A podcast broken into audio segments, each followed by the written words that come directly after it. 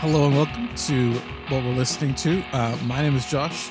I'm one of your hosts, and with me, as always, is my good friend and modular Moog Maverick Asher. Hello, sir. How are you? I wish, man. I, I just go and play the ones in the store. One day, I think I'm gonna see your room, and it's just gonna be lots and lots of modular keyboards successfully. Mm. Haven't even started yet, but that's the dream. I'm well, man. How are you? Yeah, I'm, I'm doing pretty good. It's uh, good. a rare day of sun in Canadian February. So Great. yeah. That's pretty good. Enjoy it. I have a little quiz for you as we start. Um, now, a little spoiler I gave Josh a Sinead O'Connor album as homework this week. And um, you may know the answer to this. This was kind of news to me as I was doing a little bit of research. Huh. But in 1990, Sinead O'Connor rose to fame with her um, song Nothing Compares to You. However, she did not write this song. Who wrote it? Oh. I'm glad you I didn't know the instantly know. I know the original song. I like I have the tune in my head as well. Who Mhm. wrote it? Oh, I was gonna take a stab in the dark. Mhm. Like Dolly Parton? Nope. no, I, don't have it in my head. Okay, it was Prince. Prince. Yep. I okay. Yeah. I was having a look last night. I was like, oh, I, I mean, it's not a favorite song of mine, um, but I thought that she wrote it. So I was surprised to find it was not hers. Um, so yeah, that Is is this a common thing of hers to like cover a song on an album? Because she has one obviously on the album you gave me as well. Yeah. Well, the thing was that song I didn't realize was a cover. We'll chat about that later until quite recently. Um, I don't know. I don't know a lot about her other works, so maybe the listeners can tell us uh, that she is indeed an avid cover artist as well as a song- Mm. singer songwriter. Who knows? Um, anyway, do, you- do you have any follow up from last No, week's episode? I I really do not, sir. So so I don't actually either. So we can have a blazing intro and go straight to the reviews. coolio. Cool.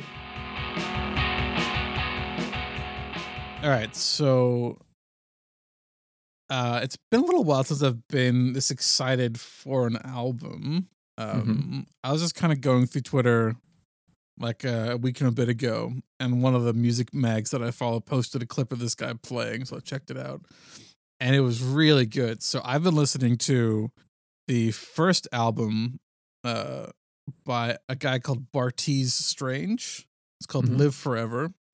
Um and uh, when you listen to people kind of talk about this record or you listen to him play, um, often they'll comment on the amount of like genre influences that he draws from, and it's very on Mm. purpose. And um, I th- I think more than saying it's like got these different pieces in it, actually he draws some very large well of sources, and he knows them all very well. And so this record kind of has like, you know, pieces of like blues and rock and roll and modern rap and hip hop all kind of meshed Mm. together. And instead of feeling like super schizophrenic, it feels really good. Um yeah, I it's kind of like the true meaning to me of like alternative music where Hmm. you look at what's happening in like the pop music world and you use it in a different way and that's really what this guy does in this record um It does So- feel natural, the swapping Yeah. and the changing. It doesn't feel like he's forced it. yeah and i've i've watched him talk about it in interviews and it's like it's very on purpose and these are obviously like things that he enjoys a lot um uh so kind of like you have these like big kind of rock guitar songs like mustang and boomer or you have like more electro kind of hip hop ones on the back end that are much Hmm. Like slower paced and different. Um, but I don't. It's kind of like a lot of new blood, and it's thoroughly interesting to me. It like it, it- as you said, it all goes together well, Hmm. and it's really fresh. I really, have been just chewing through this album over and over again. Um, I Yeah, can see and that you'd have a lot to chew on because yeah, I got halfway through. I was like, well, we have moved very far very quickly.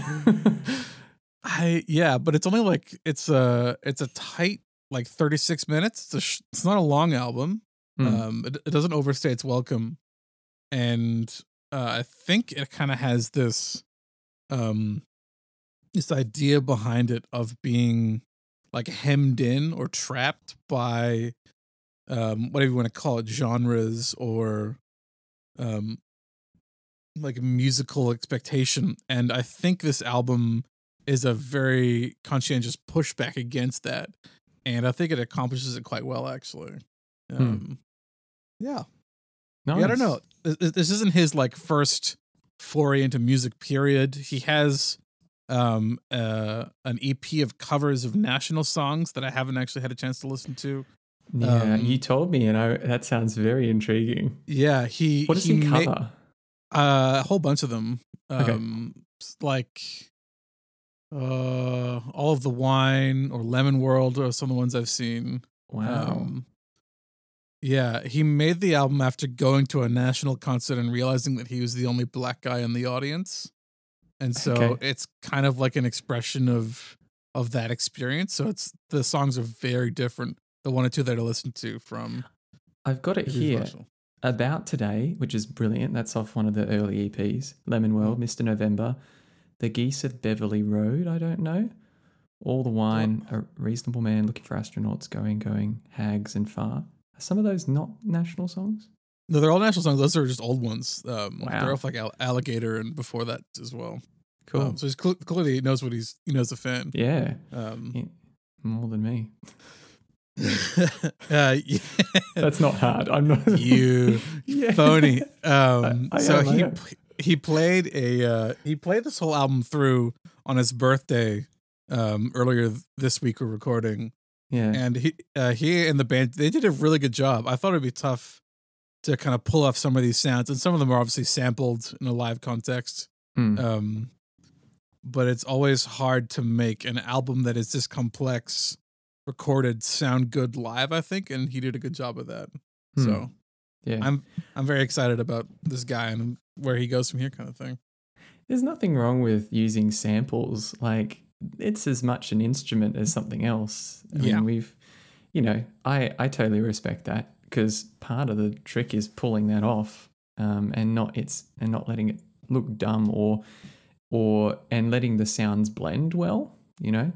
Mm. So. I I really was surprised by his voice. So he sounds like a mixture between Caleb from Kings of Leon and hmm. Chad from King's Kaleidoscope. Mm-hmm. Just this kind of like really thick, kind of heavy voice. It it was not what I was expecting because track one, right, is very ambient. I was like, okay, Bon Iver territory. Yeah, And then we launch into pop punk in the next song. And then later on, it's like rap with, and then there's more, then there's country guitar. it's so good. Yeah. I, I mean, I, you must forgive me. I, I didn't get to this until late this week and I've only given it a tiny listen, but it's the kind of thing where chuck the tracks on the playlist and I'll give those a go Yeah. and kind of give the full album a bit more of a go. I mean, apparently he's from uh, DC, so I I can't speak to the Caleb from Kings of Leon influence, but I don't I don't know where Kings K are from. Um, Uh, Washington State. oh, they very far away. yeah. yeah. and I mean, that was just my association. Like, if Yeah. listeners find that a helpful, you know, vantage, uh, like kind of thing to hold on to, I kind of found it that really deep, thick sort of thing. So, Yeah. yeah, no, it's cool, man. Yeah, it's exciting. It's been a while since I've seen a, a band kind of blend some of this stuff together so well. Mm. Um, I told you earlier, like it feels a little bit like TV on the radio, but m- in my opinion, much cooler. I don't know if that's unfair. Um, I still haven't Yeah, yeah, updated and- my knowledge of TV and the radio. I'm also so- not a huge fan of just like comparing comparing one guy to another, so it's not really that Yeah. fun. But um, I do it too Bart's- much. So, you know. Bartees Strange, very cool. yes, very cool. Very cool. Um, that's all I got, man. I've yeah. Nice. So How about you, sir? Yeah, I've been listening to something a bit on the other end of the spectrum. Um, I've been listening to what I can kind of call like a, a dream pop sort of analog synth album. Um, it's it's called The Twin by Sound of Stress, uh, Cres, C R E S. Um, so they're a band that I kind of found through people telling me about associated acts. So I have a very favorite album um, that I've shared with Josh before. It's called The Birds of North America. It's kind of an experimental analog synth album where each track is based around um, like a, a field recording of a bird. And then they've made these like little musical musings on that bird sound. Now, the person who made that album is in this band, Sound Oh. of Cress. And so, Yeah. Sorry, I think it's pronounced series, just to let you know. did I miss out a letter? Sorry. I was writing it down in my series. I thought that's what it was. And then I, I looked at my notes. It's a it's a real Ceres. planet as well. Sound of Ceres. Pardon me, everyone. Um, so anyway, Sound of it- So think analog synthesizers and kind of um, synthesized drum sounds mixed with like very airy, breathy female vocals on top. Like so very retro dream pop sort of feel. Now, the first track really drew me in. Um, and I really love that sound. It's called Gemini Scenic, and it's got this like beautiful arpeggiated synth line. And then the thing that drew me in was halfway through, it kind of had this overdriven sort of like pumping, you know, bass drum sort of sound. And I thought that was a nice little twist on the analog feel. It just felt like they were blending a few old and new genres. Um, these, I know I compare bands a lot. Maybe that's just the language I speak. They kind of remind me a like of a similar to a band I talked about a while ago called um, Carol Cleveland Sings, who are a bit less. Um, is it fair to say this is kind of like shoegazy in vocal feel? Uh, yeah, it would share some similarities. Yeah, It's more like what we talked about actually. Um, the Cocteau Twins being more like them. right. Because there's this band called Ozian, who are another shoegaze outfit from the early the mid '90s, and very similar vocal style, similar to I think it's is it Rachel from Slowdive, very Mm. airy on top of the mix sort of feel. Anyway, I really liked the different songs on this album. Halfway through, I felt like things got a bit samey, and I got a little tired of the airy vocals and kind of wanted something a bit different. Um, but I really love the tone of these analog synthesizers. You were right at the top of the show to talk about me enjoying enjoying synthesizers. I just don't own any. I just appreciate them. Um, One day. one, I've I've watched Andrew Huang and his builds. I'm it's, it's too much. It's too much. Um, yeah. So the first track is beautiful. All of them have really interesting names. Humaniora is quite good. That's the second one and has these more dream pop sort of drums and that sort of feel. Um, the trance was a nice change of feel. One of the tracks had some gated synths, kind of a bit more dancey and pumping. Um, IO Scenic A slash B was really cool. It kind of had these Vangelis vibes. Um, and I, I really enjoy Vangelis's music, kind of that sprawling synthesizer soundtrack sort of thing. So yeah, kind of the cold feel to it. Um, yeah, it's not. I think overall, I could have, I would have liked to see some changes of feels, maybe even like change of vocal styles slightly. But I mean, it was nice, and I like hearing these kinds of yeah textures and and especially for that opening track. That was one of the reasons why I wanted to talk about this because it kept pulling me back in this opening song. So yeah, You uh you can't see, but I am nodding my head. Um, I think a a little bit of a rhythmic mix up in the middle would have been pretty good. Um, just like something to give it more dynamic. Uh, Yeah.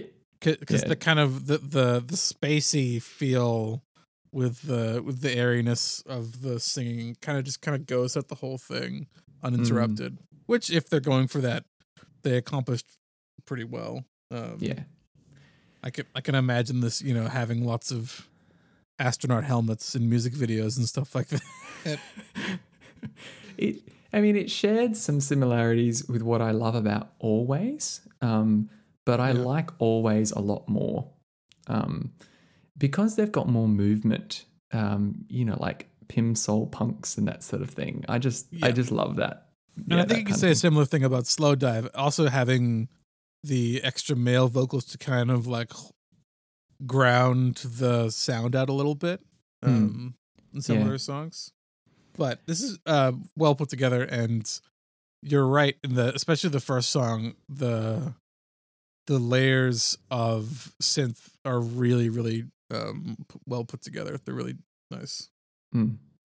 I do want to mention just before I finish. So, the main the main person who drew me to this band, Jacob Graham, who's from the Birds of North America, also directs a show on YouTube called The Creatures of Yes, and this is like a a nod to like 70s puppetry and it's kind of like really odd puppetry with a very 70s aesthetic with these analog synthesizers. And but the music's actually done by his brother, I believe. So similar sort of sound, but yeah. So if you're, I'll put a link in the show notes as well. That I've been kind of on this binge of this this older aesthetic in in analog synthesizer world, um, and I've enjoyed kind of yeah looking at all these different things. So check them Yeah. all out; they're all worth it. I mean, this this album is like very, very 80s in some way, but obviously used with modern instruments, yeah, um, yeah, or like modern, I don't know, recording techniques and production. Yeah, yeah, yeah. Head into homework. Yeah. So, as I mentioned at the top of the show, I gave Josh an album by Sinead O'Connor, um, the Irish singer um, who, yeah, kind of came to the forefront of the world stage in the 1990s. Um, I, as I said, I don't really know a lot of her older stuff, but um, I kind of got this album. Well, actually, my mum bought it, and then I really liked it. And it's called "How About I Be Me," and in parentheses, "and You Be You." And to me, it did not feel like the Sinead O'Connor that was kind of like came up whenever you Google her. Um, less ballady and a bit different. And I quite like this album. I really think it has an interesting amount of interesting selection of songs, and I know Josh really likes Irish musicians. Uh, well, some Irish musicians, not all, but um, I thought that he might like to give this a whirl. So tell me what you thought of Sinead's album. yeah. I know. Um, this this is obviously uh no obviously this is the first kind of time I've ever listened to anything uh, by her as well. Mhm. Um so this is fresh for me. I um I had a bit of a hard time uh getting into this uh record. I'll try and put it helpfully. I Hmm. um I had a hard time um taking the theme of the record at face value Mm. um like the the name and the contents of this record kind of go uh along basically saying like Sinead I'm putting myself out there I don't really care what you think Mhm. um which is fine but also I don't particularly care what she has to say anyways so I don't like I don't buy into the oeuvre of the record Mhm. um and so i like songs where she sings about like being in love and happily married Mhm. like forever i'm like i, I like i don't really believe it i It is quite disingenuous. Yeah. so i i either have to take that song as like sarcasm or like in genuineness, and so I kind of have the, I had that struggle with a lot of the tracks in this album because a Hmm. lot a lot of this album is about like her life, um, dealing with drug addiction and um, like having uh, children from broken families Mhm. and lots of that kind of stuff. And so a lot of it's dealing with those things.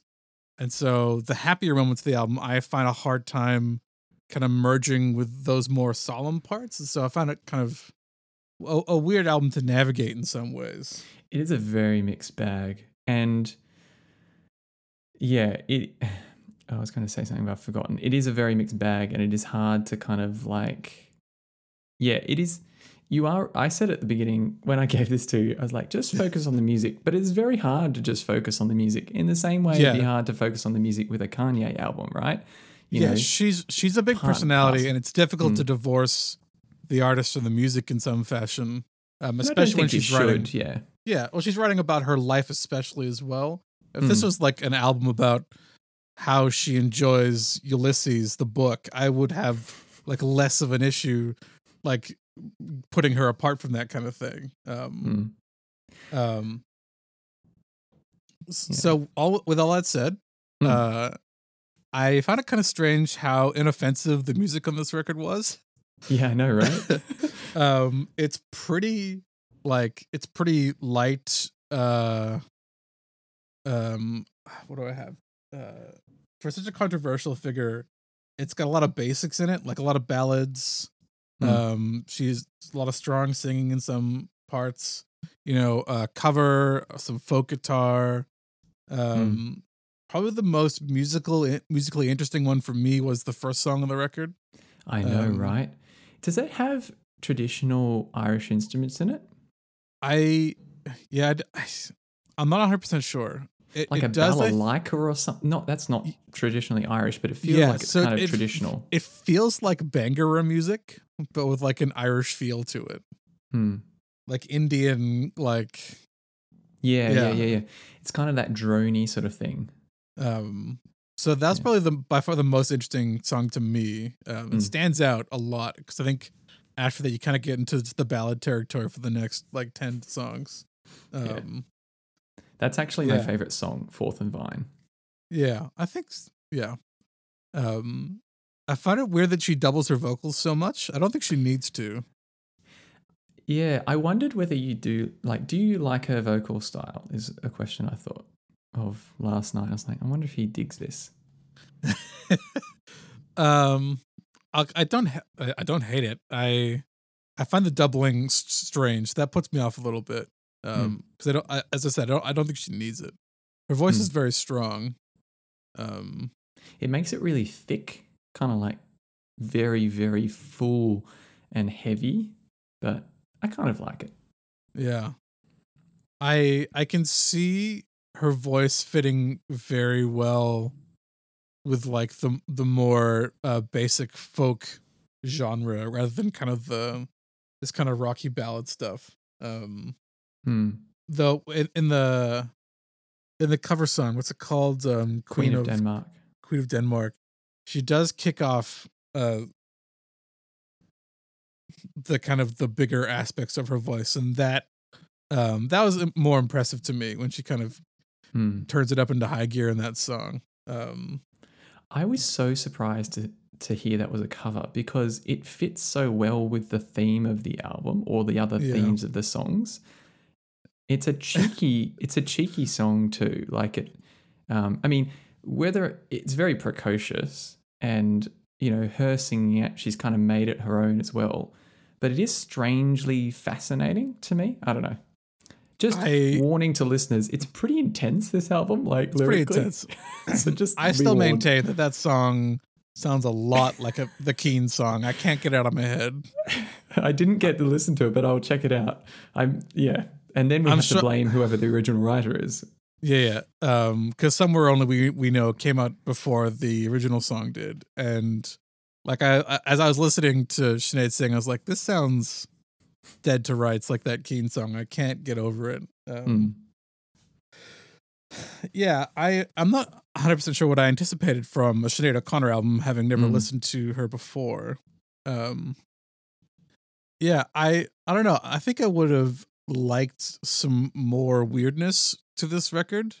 Mhm. Um, I know that's kind of out of character for me. I think it, it, I, I would have anticipated more uh, out there kind of stuff, and maybe that's what she gets up to in her other records.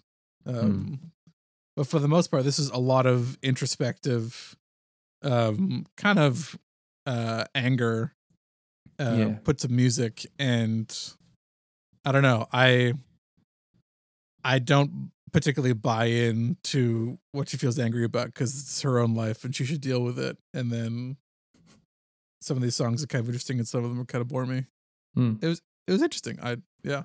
I never. It is a very curious album and probably the weirdest place for me to start listening to Sinead O'Connor.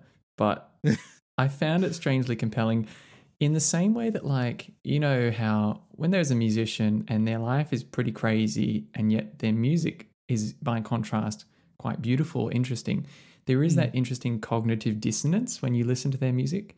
yeah. And that can I find that a little bit compelling sometimes because I'm just a bit fascinated, sat, slash kind of pitying them. I don't know, but also I kind of liked the really standard songs that were quite beautiful. Even like the Yeah. Wolf is getting married is very. It just feels like a kind of happy rock ballad, if that uh, like rocky kind of pop tune. It's kind of funny.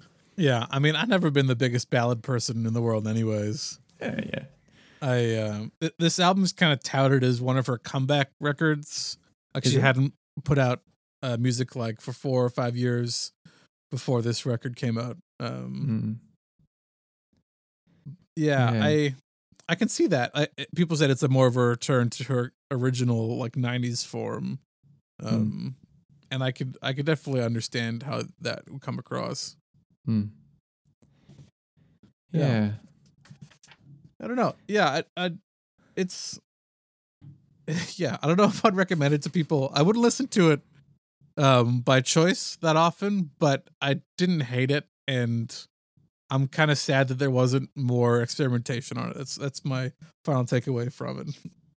I think a few more songs like Fourth and Vine, giving it that kind of really folky feel, but with like new production would have been really cool.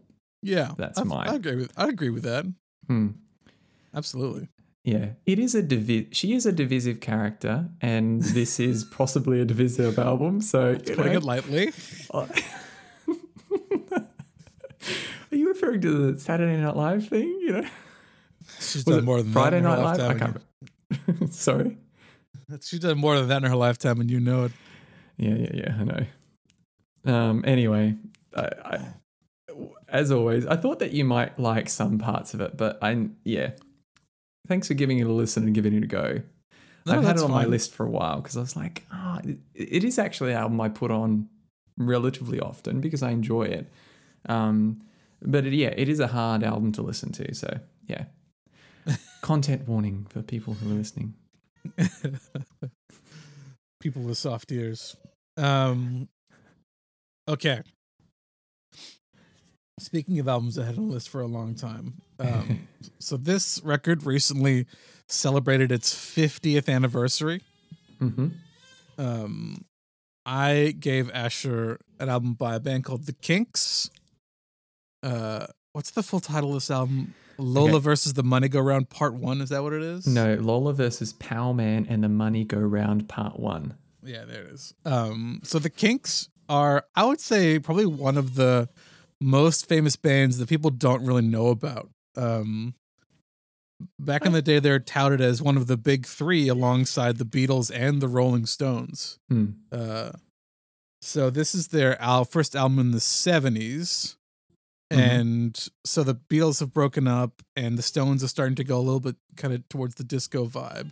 Mhm. And so I really enjoy this album because it's kind of a bridge from the 60s kind of acoustic led pop, art pop era to Mm. more of the rock and roll stuff that's coming in the 70s, you know, your Led Zeppelin, your Black Sabbath, all that kind of stuff. And this album, I Mm. think, has a really interesting middle ground between those two. Um, Yeah. Well, because to me, it reminds me a little bit of the White Album or the Beatles, right? Yeah. Like that, and which was recorded in the 60s. Am I correct? Uh, yes, yes, yes. Yeah. Um, and so it has elements of that, but it feels a little bit more, yeah, um, a bit more complex, rocky, uh, like um, maybe a bit more experimental. I don't know, but the Beatles have always been very experimental in their later years. yes. So And I, I think it's also a big step for the Kinks themselves because their previous album, um, the Village Green Preservation Society, is very like folky and like like like what it- what it says, small village, kind of Mhm. happy-go-lucky songs about photo albums and stuff like that. So Mhm. this is a big step away from that, and it, it's kind of they're getting frustrated at the recording industry and I didn't uh, pick heavily- that up. Uh, that just was too subtle. it's just it's it's pretty overt, and ironically, it turned into one of their biggest hits of an album, um, Hmm. with a couple really big songs on it in particular. But tell me, tell me what you thought. Yeah, so like I was saying, it feels very familiar. And I do know about the Kinks because they're kind of textbook, you know, um, you really got me kind of um, Yes. hits and that sort of thing. But I didn't know a lot of their other stuff, to be honest. Like I haven't listened to them all. I knew about them. I'm pretty sure I knew they were from the UK and knew that they were part of that same like era. I, am I correct in thinking about like the Clash around the same era as well? Uh, the Clash start making stuff in the mid '70s. Okay, right, just a little bit earlier. Sorry. It's a little bit, just a little bit earlier. Yeah, so I really like the theme of this, and I think I know why you like it because it's quite cheeky and like you know sticking it to the man kind of thing. It's it, and while I while I joke and say it's not very subtle, like it is still clever. It's not obvious. Like these songs, um, I'll just kind of start at the beginning. The contenders is really cool because it starts off and then launches in like it starts off soft and then kind of launches into this more big rocky kind of sound. Um, I really like blues music. Not so like I don't listen to it all the time. It's really fun to play, but um, it's it's really fun to listen to every now and then. And I was playing this Yeah. around the house for the past couple of weeks, and my daughter was dancing along to it. She really enjoyed it. So you know, there you go. um, Strangers, the second song. I'm not a fan of the like watery flanger on acoustic guitars Okay. but I did I did kind of it did feel of the era, right? And it was nice to kind of feel like right, we're in the 70s sort of thing. Yeah, it's very old school. Yeah. But I mean that sound is coming back in some ways. I've heard it on newer tracks. Um, like Beck, I think, did it. a lot of that. But um Denmark Street is kind of when we start those snide lyrics. Um, the vaudeville sound is very fun. And it's cool that they're swapping between these different genres as well.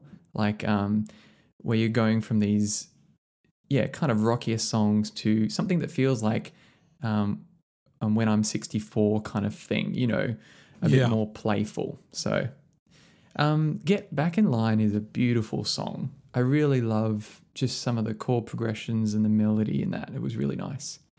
Um, now, I have heard Lola, probably like you say in a Wes Anderson film. I haven't actually Yeah. seen the Darjeeling Limited, but um, I do know this song and it's very fun. It's I love the enunciation of Coca Cola kind of thing. You know, it's They got in trouble for that too.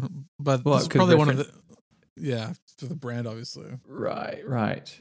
Yeah, true. But I mean, eh, whatever.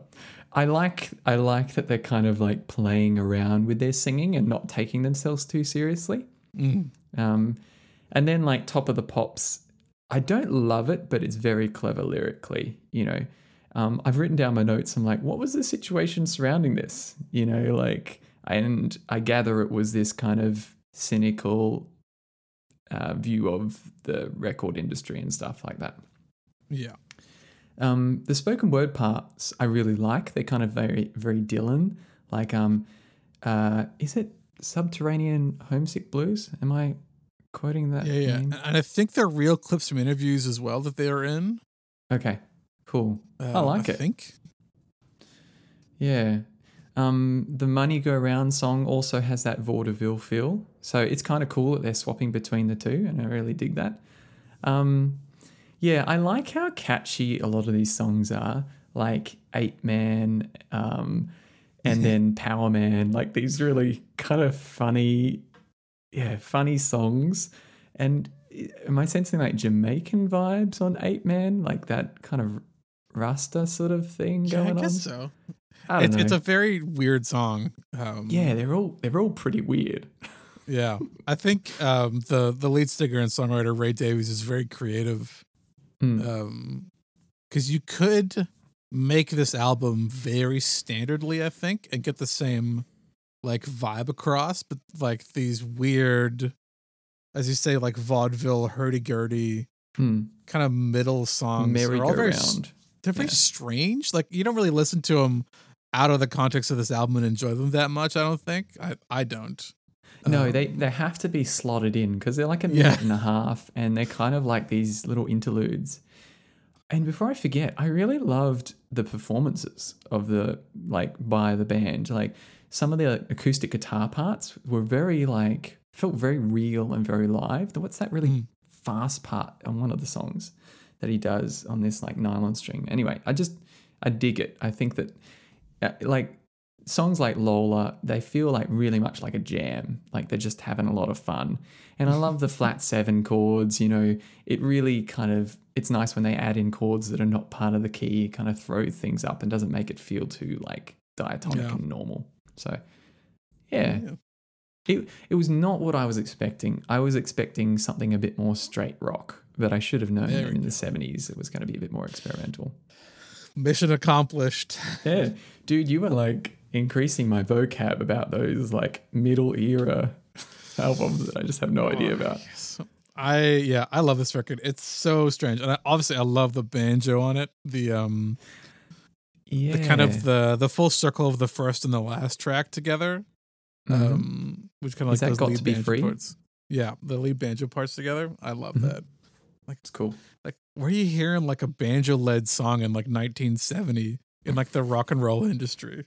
Yeah, yeah, because you could have got away with that in the like 50s or 60s, and then Yeah. now you can get away with it like in the later years. But anyway, So I think um I've, as you may were going to mention the Mumford and Sons guys of the banjo, they actually played a bunch of songs with Ray Davies of the Kinks from this album at like a Oh, live wow. concert once.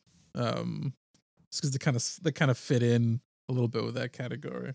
that's cool. Um that's really yeah. cool. Yeah, man. It's the Kinks. sweet. The Kinks of yeah. We're the Kings of what? I yeah, I often find them is a heresy. I find them more interesting than a lot of like the Beatles mid stuff, to be honest. Um, Is that like we were talking about? Um, like Let It Be, not one of your favorites, right? yeah, I like some of the songs on Let It Be. I f- I think, um, by the time the Beatles are starting to settle like their end of their career together, Hmm. their albums kind of lose a bit of cohesion. Um, that being said, Abbey Road does exist, so maybe that point's completely invalid. But uh, the Kinks always, in their like a lot of their albums of their career, they're set out to kind of make something weird and different, and um, you get something like this, or you get the album before, which are also like very strange and unique to itself. Hmm. Um, yeah, I really, Yeah. yeah, I like Kinks a lot. yeah, thanks for sharing that with me. It's good. My pleasure. Nice. pleasure. Well, Honorable we head- mentions. yeah, honorable mentions. Let's do it. Recently, uh, were we talking about pavement? Because I can't remember if it was the conversation was started with you with John Ringhofer of Half Handed Cloud. I think he mentioned them to you. Okay, so I have John Ringhofer of Half Handed Cloud to thank me. Um, he was sending me um, a song by Pavement. And a Pavement Canadian? I keep forgetting to read. Yes, Yeah. they are Canadian. Yeah, 90s Canadian band. Um, and Josh, your brother, gave me a couple of albums of Pavement a while back, and I gave them a little bit, bit of a listen. But um, I've been listening to Crooked Rain, Crooked Rain. Um, Mm-hmm. Specifically, I've had the song Cut Your Hair in my head, which is what John Ringhofer sent me. Yeah, And that's it's one, that's one of their big songs. it's such a great tune. I, it made me really kind of like it's such a great, fun song, and it's you you were commenting that you don't really love his vocal too much. Um, I kind of really dig it. I know it's a bit, you know, um, what's the approximate pitch kind of singing sometimes. I would call it janky, but sure. yeah, it's a little bit janky. Um, it reminds me a little bit of Glenn from Soul Junk uh, in some of the albums, specifically 1942. Just a little bit like shoot for that mark, and if I get a little bit lower or a little bit higher, I'll be fine. But I really liked um, this album, Crooked Rain, Crooked Rain, and I yeah, so I kind of dig, yeah, dig that, and have enjoyed kind of catching up. I feel like I owe your brother an apology for not really getting into it when he gave me the albums. But yep. Um, and the other one I've I've been uh, listening to is there's a new album out on Flag Day Recordings, which I'm very excited about, by two of some of my favorite ambient artists and ambient electronic synth artists. So Micah Dale Pick, who I've talked about before, and Yep. Benjamin Malk, who I've also talked about before, have teamed up and they've got a new album coming out very soon on Flag Day Recordings. It's called "It Feels Great, but the Planet Is Dying," and it's a Jeez. it's a rather intense album. Um, so it's kind of yeah, electronic musings on global warming and all sorts of things. And each of the track names is named after a place and the temperature of that place at a certain time. And it's very avant like well not very avant-garde, but it's it's experimental electronic ambient music. So if you dig that kind of thing, I recommend checking it out. Yeah. Mm. That's me. Yeah. I had the dangerous uh, proposition of writing my honorable mentions during Bandcamp Friday. Um, ah, that's what your tweet was about. So there was a potential for these to expand from my original four to about 17, but I've Mhm. kept them to my four. Um, and I shall have more, more things to talk about in the future. Uh, the first one is actually something I heard on uh, CBC radio late at night um, when they actually play interesting things. Um, is uh, a cover by a dude going by the title Rit Momney. Um, As in Mitt Romney. as a Mitt Romney. So he did a cover of a of a 2006 song, um, "Put on Your Shoes," I believe it's called. Okay. Um, and it's a great kind of keyboard pop song. I don't know. It's like you listen to it and you just get a big smile on your face. This guy does a really good job of putting it in kind of that bedroom keyboard kind of uh, makeshift um, style. And it's just it's just really well done. Hmm. Um, Written Momney. Uh, second, uh, this one is a bit stranger. I um I'm still a bit on my shoegaze thing. So this is actually a Beach Boys song um called All I Want to Do. And it's kind of in my uh digging through shoegaze history. It's a bit of a progenitor to like this kind of dream pop shoegaze stuff.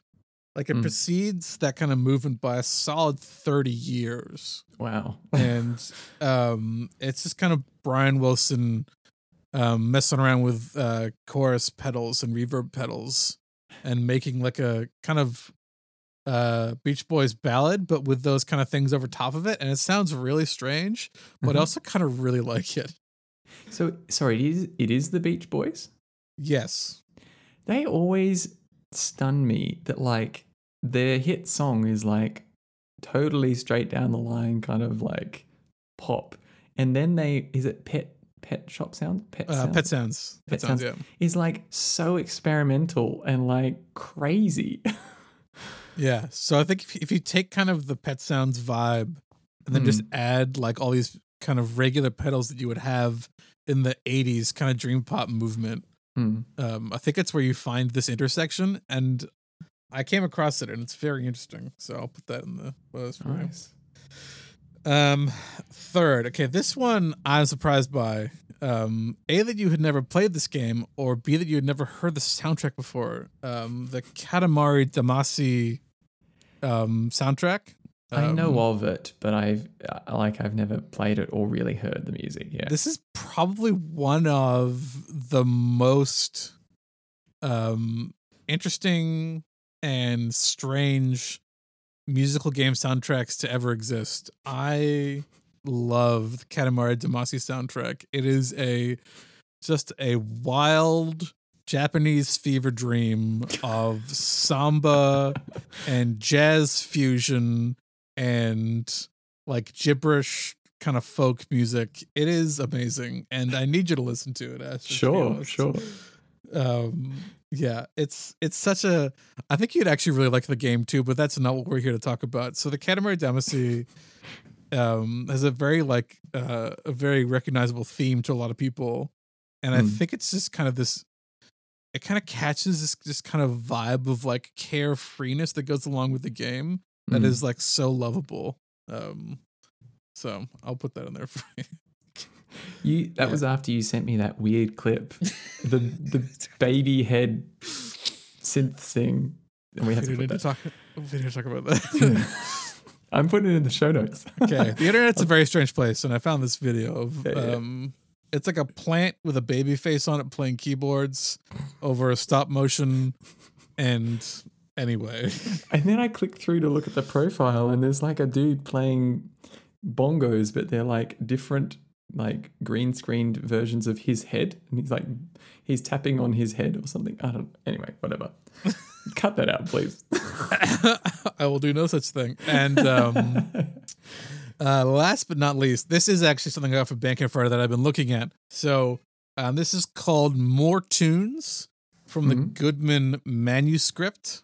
So there's obviously a previous uh, album called Tunes for the Goodman manuscript. This is a group of Irish folk musicians. And the Goodman manuscripts uh, are obviously a guy named Goodman in the late 1800s um, started assembling uh, local folk songs and wrote them all down and kind of bound them together. And those have recently been released for public consumption. Um, Hmm. And they're kind of this treasure of traditional folk, like reels and music.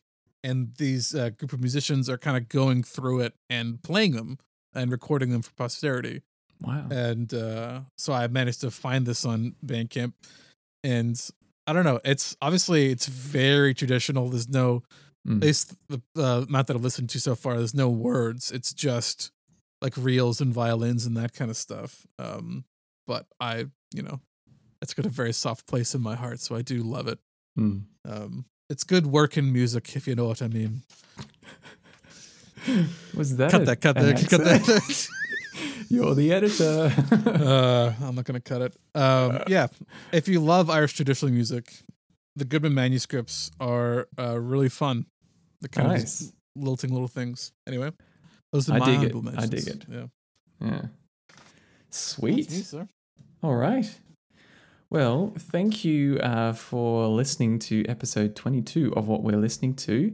Um, hopefully, you've had a good start to the year, and we are very excited, as I said last time, about all the things that we're going to chat about this year and some of the um, maybe special weeks that are coming up. Um, please, as always, follow us on Twitter and Instagram and Facebook and kind of yeah, give us some thoughts on uh, what we've been chatting about. And if you've got albums you reckon we'd really like, send them our way.